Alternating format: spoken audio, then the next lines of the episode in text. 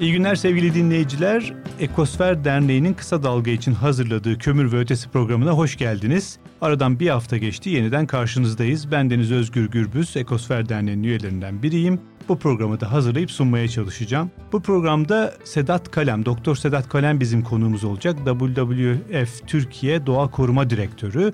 Onun da iklim krizini ve iklim krizinin yaban hayatı etkisini nasıl değiştirdiğini, nasıl etkilediğini konuşacağız. Çözüm yollarını da elbette masaya yatıracağız. Her şeyden önce ama size bir haber ileterek programa başlamak istiyorum. Birkaç gün önce gazetelerde geniş yer bulan haberlerden bir tanesiydi. Dikkatimi çekti. Programda bahsetmezsem olmaz dedim. İstanbul Su Ürünleri Kooperatifler Birliği Başkanı Erdoğan Kartal, mevsim normallerinin üzerinde seyreden sıcaklıklar nedeniyle Kızıldeniz'den gelip Akdeniz'e yerleşen zehirli balon balığının ya da ona herhalde aslan balığı demek lazım. Ege Denizi'nden sonra rotasını Marmara'ya da çevirdiğini söyledi.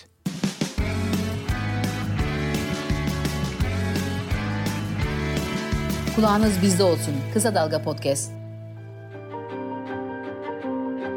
Sedat Bey hoş geldiniz. Hoş bulduk. Teşekkür ediyorum.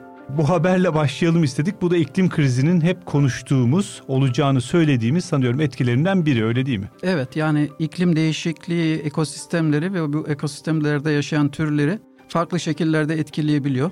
Bundan bazen doğrudan türler, türlerin yaşam döngüleri ya da içinde bulunduğu yaşam ortamları, habitatlar değişebiliyor ve türlerin buna yeni şartlara uyum sağlaması gerekebiliyor. Denizlerin ısınması da anladığım kadarıyla Aynı daha şekilde. önce daha sıcak denizleri seven Evet. işte halk arasında diyeyim balon balığı e, diye adlandırılan ama aslan balığı galiba doğrusu. Evet yani yabancı ve istilacı türler de iklim değişikliğinin önümüze getirdiği sorunlardan bir tanesi. Bu tabi deniz ekosistemlerinde de olabiliyor. E, Nehirlerde, karasal ekosistemlerde de söz konusu olabiliyor. Orada da böyle istilacı türler Evet, görüyor muyuz e, nehirlerde de? Evet yani eğer insan eliyle getirilen bir tür e, zamanla istilacı türe dönüşebiliyor. Ya da tatlı su ekosistemlerinde örneğin herhangi bir alabalık türünü yetiştirmek üzere dışarıdan getirilmiş bir alabalık türü yerli türler üzerinde baskı yaratabiliyor. Onları tüketerek ya da bir hastalık bulaştırarak zamanla dominant hale gelebiliyor. Dolayısıyla iklim değişikliği aslında insanın türler ve doğa üzerinde yarattığı baskının şiddetini arttırarak onu bir anlamda tetiklemiş oluyor. Evet. E, istilacı türler de bu sorunlardan bir tanesi. Biz aslında istilacı tür derken şöyle bir şey yapıyoruz sanıyorum. Daha önce yaşadığımız coğrafyada yaşamaya alışmamış ya da uygun olmayan koşullar nedeniyle yaşayamayan türler iklim değişikliği nedeniyle artık bu bölgelerde yaşayabilir hale geliyor. Evet. O türler diğer türlere karşı baskınsa herhalde istilacı tür olarak adlandırmaya başlıyoruz. Çünkü onları yok ediyorlar, yaşam Evet, alanlarını evet. değiştiriyorlar. Karadan da benim bildiğim iki tane çok çarpıcı örnek var. Özellikle Güneydoğu Anadolu bölgesinden işte yılan türleri, akrep türleri, daha Hı hı. zehirli türlerin geldiğini Evet. biliyordum. Bir de sivrisinek. Belki herkesin tüm Hı hı. Türkiye'de bildiği bir örnek. Bu Asya kaplanı sivrisineği.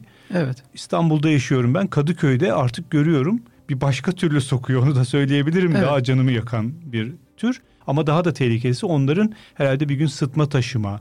Bu Güney Amerika'da daha çok gördüğümüz ya da Afrika'da gördüğümüz salgın yaratabilen hastalıkları taşıma özelliği var anladım. Evet. bu- Bunun da tabii farklı sonuçları olabiliyor. İlla ki gelecek her yabancı tür istilacı türe dönüşmeyebilir.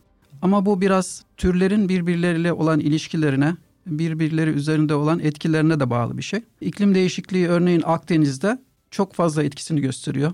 Dünya ortalamalarına göre %20 daha fazla ısınıyor ve Akdeniz bir tropikalleşme eğilimi gösteriyor. Giderek tuzlaşıyor.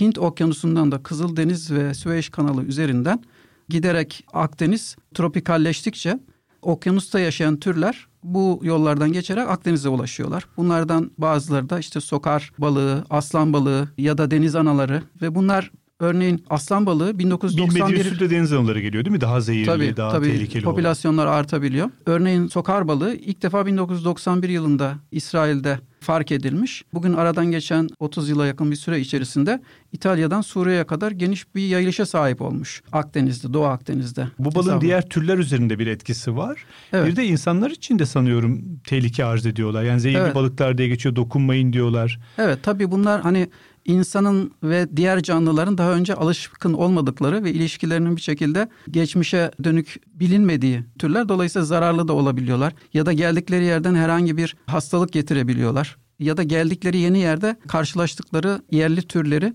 tüketebiliyorlar. Birincisi böyle e, bir etki. İkincisi de tabii bu diyelim ki Akdeniz'de su ısındıkça ve tuzluluk arttıkça bu sefer orada yaşayan türler daha serin ve tuzluluğun daha az olduğu yerlere doğru hareket etmek zorunda kalıyorlar. Bu da ister istemez işte Akdeniz'de bir zamanlar yaşayan türlerin işte Ege'nin kuzeyine Marmara'ya Karadeniz'e ve. Karadeniz'e gitmek zorunda olması gibi bir durumla sonuçlanıyor. Aslında bir tür kaybı da söz konusu. Bildiğimiz, alışık olduğumuz türlerde yok oluyor.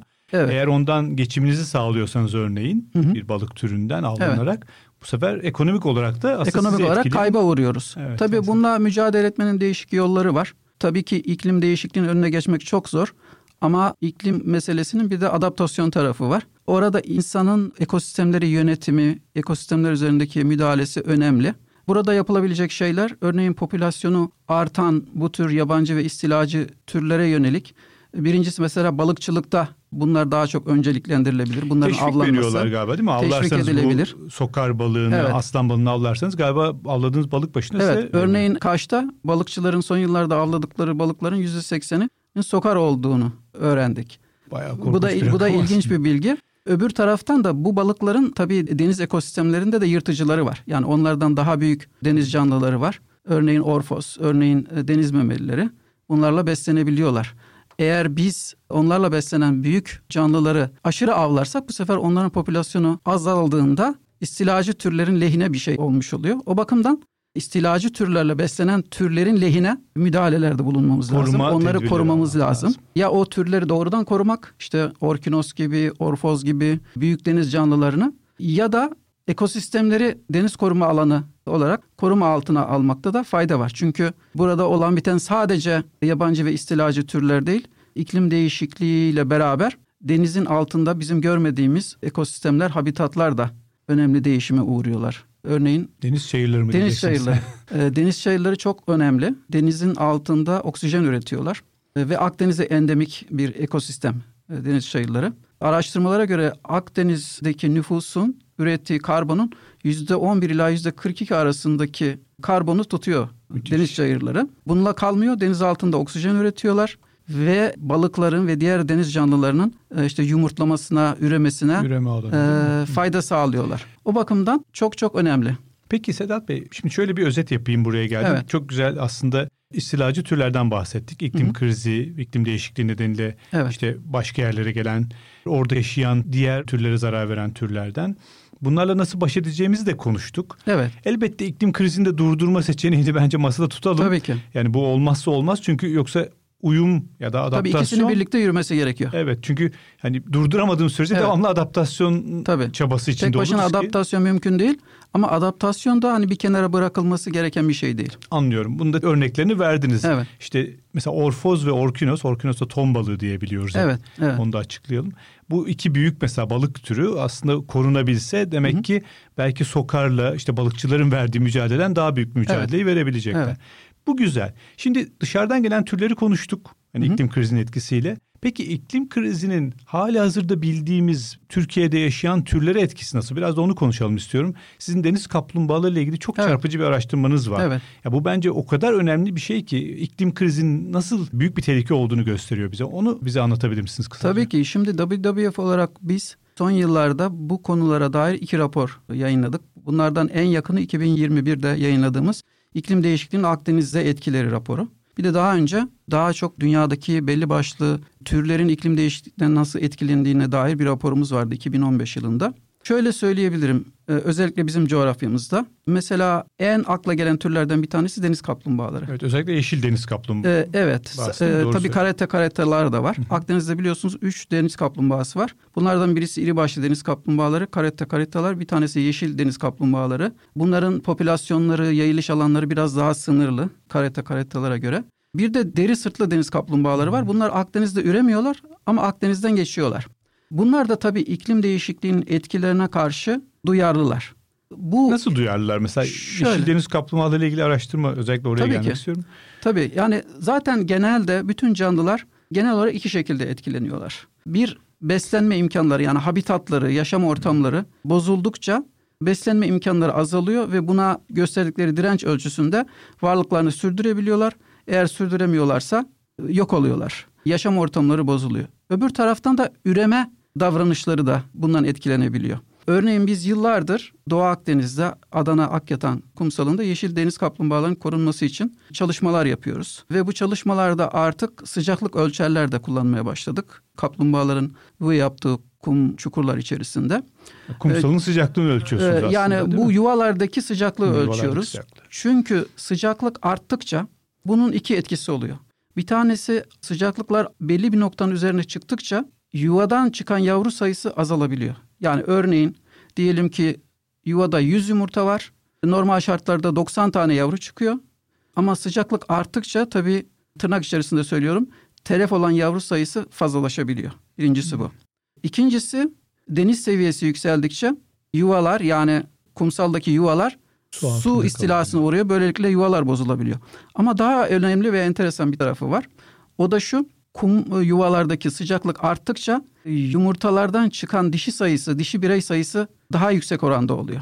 Bu da popülasyonda yeterli sayıda erkek bireyin olmamasını sebep olarak türün gelecekteki Yok. popülasyonlarını etkileyen, doğrudan etkileyen bir sonuca götürüyor. Yok oluşa doğru gidecek ee, demektir eğer evet. ısınmayı durduramazsak. Evet. Sadece dişi kaplumbağalar olacak ve böylece evet. üremeyecekler. Evet. Yani dolayısıyla böyle bir dinamik söz konusu iklim değişikliğine karşı ve biz bunları bilim insanları artık bundan sonra kaplumbağaların hem yuvalarında hem de yuvadan çıktıktan sonraki denizel ortamda mümkün olduğu kadar nelerle karşılaştıklarını, bunlara karşı ne gibi refleksler geliştirdiklerini yakından gözlemleyerek onlara mümkün olduğu kadar destek olmaya çalışmamız gerekiyor. Hem bilim dünyası hem bu alanları yönetenler hem e, bizler gibi sivil toplum kuruluşları iklim değişikliğinin getirdiği sonuçları önceden öngörmeye çalışarak canlılara bu konuda destek olmamız gerekiyor. Çünkü canlılar zaten belirli baskılar altında, insan kaynaklı baskılar altında. Çünkü biz onların ya fazla avlayarak ya yaşam ortamlarını bozarak çeşitli yollarda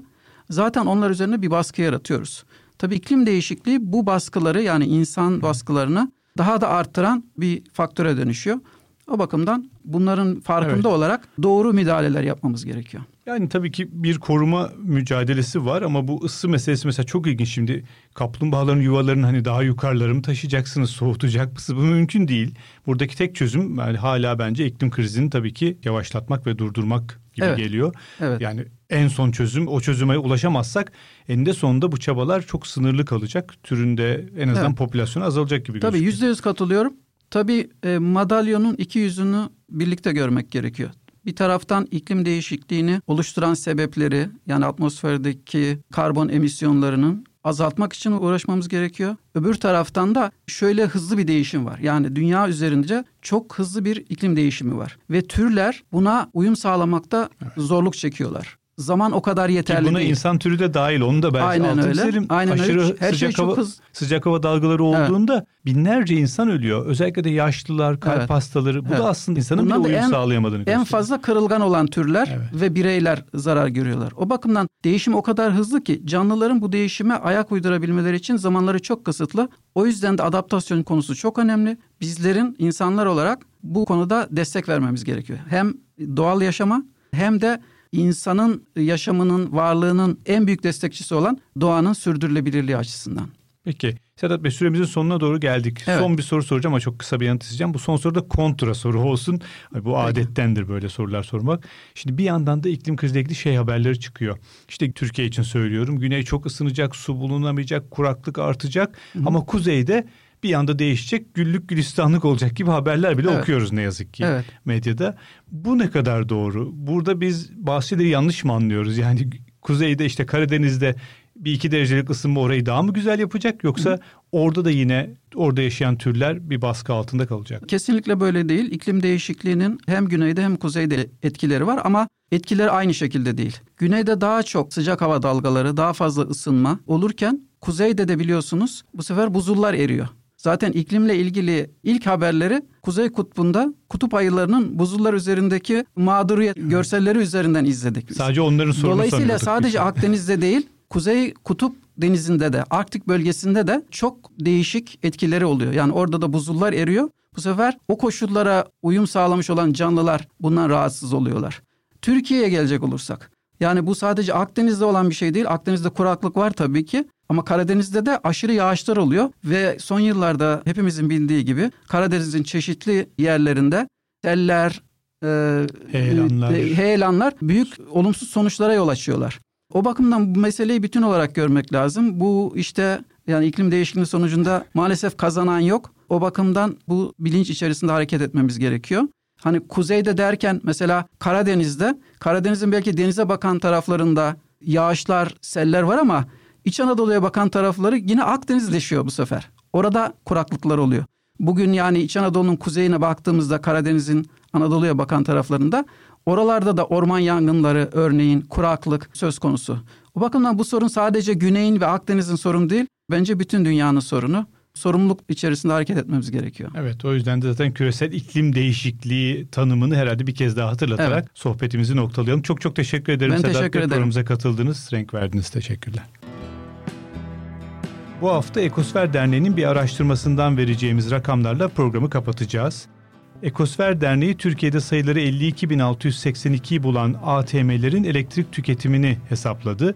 Günde ortalama 12 kWh elektrik tüketen ATM'lerin ülke çapındaki yıllık tüketimi 230 milyon kWh'i geçiyor. Bu tüketim miktarı Türkiye'deki 4 ilin Ardahan, Bayburt, Iğdır ve Tunceli her birinin yıllık tüketiminden daha fazla. Türkiye'nin en çok elektrik tüketen kentlerinden Antalya'nın tüketiminin de 40'ta birine denk geliyor. Detaylı bilgi için ekosfer.org adresini ziyaret edebilirsiniz. Bu haftaki Kömür ve Ötesi programında sonuna geldik. Bizleri dinlediğiniz için çok teşekkür ederiz. Haftaya görüşmek üzere.